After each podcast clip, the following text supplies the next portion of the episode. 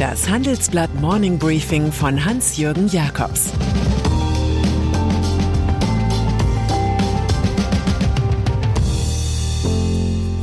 Guten Morgen allerseits. Heute ist Donnerstag, der elfter August zweitausendzweiundzwanzig.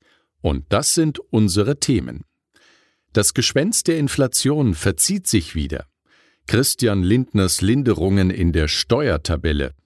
Die Krim, Russlands neuestes Sicherheitsrisiko. Nach einer kurzen Unterbrechung geht es gleich weiter. Bleiben Sie dran. Sie leben Fairness, Kultur und Werte? Zeigen Sie Ihr Engagement als Arbeitgeber und werden Sie Teil der Fair Company-Initiative.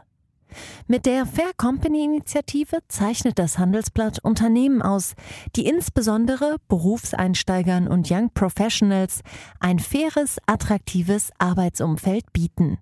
Zu den entscheidenden Werten gehören unter anderem das Engagement für Mitarbeitende, Diversity und Chancengleichheit, Nachhaltigkeit und gesellschaftliche Verantwortung.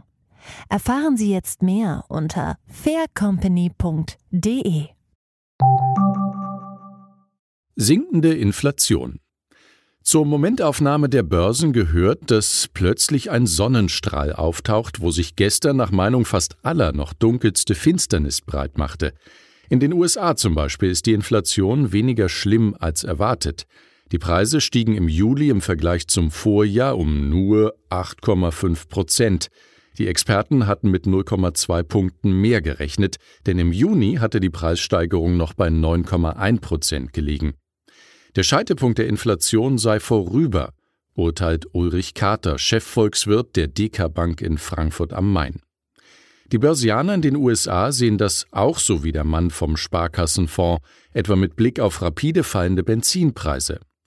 Der Dow Jones Index gewann gestern Abend fünfhundertfünfunddreißig Punkte. Die Renditen der U S-Staatsanleihen knickten ein und der U S-Leitzins soll demnächst nur noch um einen halben Prozentpunkt steigen und nicht mehr um null Komma fünfundsiebzig Punkte. Das Ende der Gasheizung. Überraschend ist es nicht angesichts der von Wladimir Putin im Stil von K G B-Methoden orchestrierten Erpressungspolitik. Aber die kleine Vertriebsmeldung liest sich doch sehr schön. Der Absatz von Gasheizungen in Deutschland bricht demnach ein, allein im zweiten Quartal um zehn Prozent. Das zeigen unsere Berechnungen. Dafür haben die Heizungsbauer im ersten Halbjahr fünfundzwanzig Prozent mehr Wärmepumpen ausgeliefert als im Vorjahreszeitraum. Und so soll es weitergehen. Kanzler besucht Heizungsbauer. Dass sich der Gaspreis mehr als versechsfacht hat, alarmiert auch Olaf Scholz. Als er jüngst den Heizungsbauer Fissmann besuchte, drehte der Kanzler demonstrativ eine Schraube in eine fast fertige Wärmepumpe. Es gehe um modernste Technologien, die uns befähigten, Wärme zu verwenden und unser Klima zu schützen, ohne Rückgriff auf fossile Ressourcen, so Scholz. Technokraten lieben Fachworte eindeutig mehr als Machtworte. Wirtschaftsweise im Interview. Zweieinhalb Jahre lang hatte Ulrike Malmendier für die Bundesregierung nur ein einziges Wort parat: No. Die an der kalifornischen Berkeley University lehrende Verhaltensökonomin hielt die Macher in Berlin hin bei deren Wunsch, sie zu neuen Wirtschaftsweisen zu machen. Ein Satz des Kanzleramtsministers Wolfgang Schmidt habe ihr schließlich imponiert, erzählt sie meinem Kollegen Julian Olk. Dieser sagte: Nicht nur rumjammern, sondern einfach mal mitmachen. Im Handelsblatt-Gespräch sagt sie über ihre neue Aufgabe, die Ökonomie sei ein internationales Fach. Eine amerikanische Perspektive könne dem deutschen Sachverständigenrat durchaus helfen. Die Schaffung eines neuen Beratergremiums innerhalb der Regierung hält Malmendier für sinnvoll. Lars Feld als Chefberater im Bundesfinanzministerium sei das beste Beispiel und könnte aus ihrer Sicht eine Blaupause werden. Die Ökonomin spricht sich außerdem für eine Dependance des Rates in Berlin aus. Er sei durch den Sitz in Wiesbaden nicht nur von der Politik, sondern auch zeitlich von manchen Debatten weit entfernt. Der Rat sollte sein Selbstverständnis weiterentwickeln, zu einer Art Inkubator. Kritik an Lindners Steuerplänen. Die kalte Progression ist so unangenehm, dass man sich daran tatsächlich leicht erkälten kann. Das Schlagwort besagt ganz simpel, dass mit hoher Inflation die Einkommen so sehr steigen, dass überproportional ansteigende Steuersätze die höheren Löhne de facto wieder dämpfen. Finanzminister Christian Lindner hat nun zwecks Kälteschutz ein Modell erfunden, das als Inflationsausgleichsgesetz die breite Mitte der Gesellschaft erreichen soll. Der F D P-Chef verspricht, achtundvierzig Millionen Deutsche sollen profitieren, wenn die Grenzwerte der Steuerklassen tatsächlich zweitausenddreiundzwanzig nach hinten verschoben würden. Doch vor allem für die Grünen sind Lindners Linderungen eine Zumutung. Fraktionsvize Andreas Audretsch sagt dazu, Steuersenkungen in Milliardenhöhe, von denen Topverdiener dreimal so stark profitieren wie Menschen mit kleinen Einkommen, gehen an der Realität vorbei. Vielleicht müssen die Kontrahenten schon bald ins Konfliktbewältigungsseminar. Kampf um die Krim. Die Krim ist in Panik. Jene Halbinsel, die der russische Staatslenker Nikita Chruschtschow neunzehnhundertvierundfünfzig einst in einer Laune an die Ukraine verschenkte. Getrieben von seiner Nachfolgerschaft soll eine militärische Offensive alles verändern. Doch die Ukraine schlägt zurück. Am Dienstag gab es einen Angriff auf einen Luftwaffenstützpunkt auf der von Putin wieder besetzten Krim. Die Landebahn des Militärflughafens und ein Munitionslager sind betroffen. Schlechte Bedingungen für Flugzeuge, die hier mit Raketen Richtung Südukraine starten sollen. Russische Touristen entflohen in Scharen dem Chaos am Meer. Ein Video zeigt schließlich eine Frau, die wegen des abrupten Urlaubsendes in Tränen ausbricht. Gerade hatte sie sich daran gewöhnt, hier zu leben. Es fühle sich wie zu Hause an. Das Video zeigt auch einen offenbar kilometerlangen Stau. Der ukrainische Präsident Wolodymyr Selenskyj macht eine Ansage. Die Schwarzmeerregion kann nicht sicher sein, solange die Krim besetzt ist. Dieser russische Krieg gegen die Ukraine, gegen das ganze freie Europa, hat mit der Krim begonnen und muss mit der Krim enden, mit ihrer Befreiung. Energiepolitik in Bayern.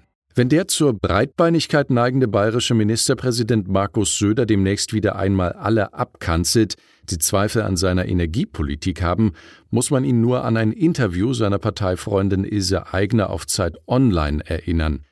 Der Widerstand der C S U gegen den Bau neuer Stromtrassen war nach Ansicht der Landtagspräsidentin ein schwerer Fehler. Auch deswegen sei Bayern beim Strom abhängiger als andere von Atomkraftwerken und es gebe Engpässe bei den Leitungen von Nord nach Süd.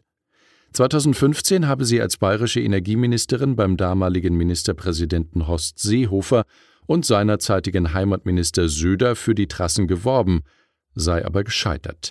Mit den Fakten sei sie leider nicht immer durchgedrungen, so Aigner. Dem in der C S U obligatorischen Obrigkeitslob kommt sie mit dem Hinweis nach, beim Ausbau von Solarenergie, Wasserkraft und Biomasse sei Bayern deutlich an der Spitze.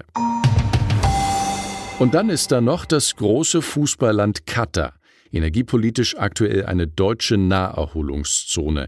Aus dem Emirat am Golf dringt nun die Kunde, dass die Weltmeisterschaft dort schon am zwanzigsten November zweitausendzweiundzwanzig beginnen soll und nicht erst am einundzwanzigsten November. Es wird dann hierzulande Totensonntag sein, wenn die Heimmannschaft das Eröffnungsspiel gegen Ecuador bestreiten wird. Und zwar in der Wüste, weit außerhalb der Hauptstadt Doha, im zweitgrößten Stadion. Katar soll unbedingt den ersten Anstoß machen, so der Regieplan. Den Wunsch wird man den spendablen Gastgebern nicht abschlagen können und sich an Dieter Hildebrandt erinnern. Statt zu klagen, dass wir nicht alles haben, was wir wollen, sollten wir lieber dankbar sein, dass wir nicht alles bekommen, was wir verdienen. Ich wünsche Ihnen einen glücklichen Tag, an dem es nichts zu klagen gibt. Es grüßt Sie herzlich, Ihr Hans-Jürgen Jakobs. Zur aktuellen Lage in der Ukraine. Warten auf die Befreiung.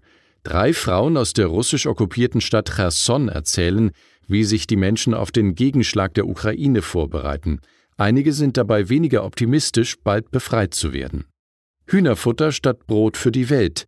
Mit seinem Ablegen in Odessa waren große Hoffnungen verbunden. Doch nun dümpelt der Getreidefrachter Razzoni vor der türkischen Küste und sucht einen Käufer für die Ladung. Weitere Nachrichten finden Sie fortlaufend auf handelsblatt punkt com slash Ukraine.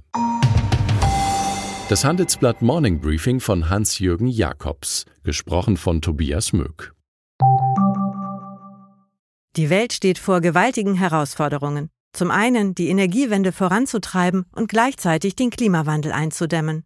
Und auch der Energieträger Wasserstoff gewinnt weltweit immer mehr an Bedeutung. Doch wie geht es weiter?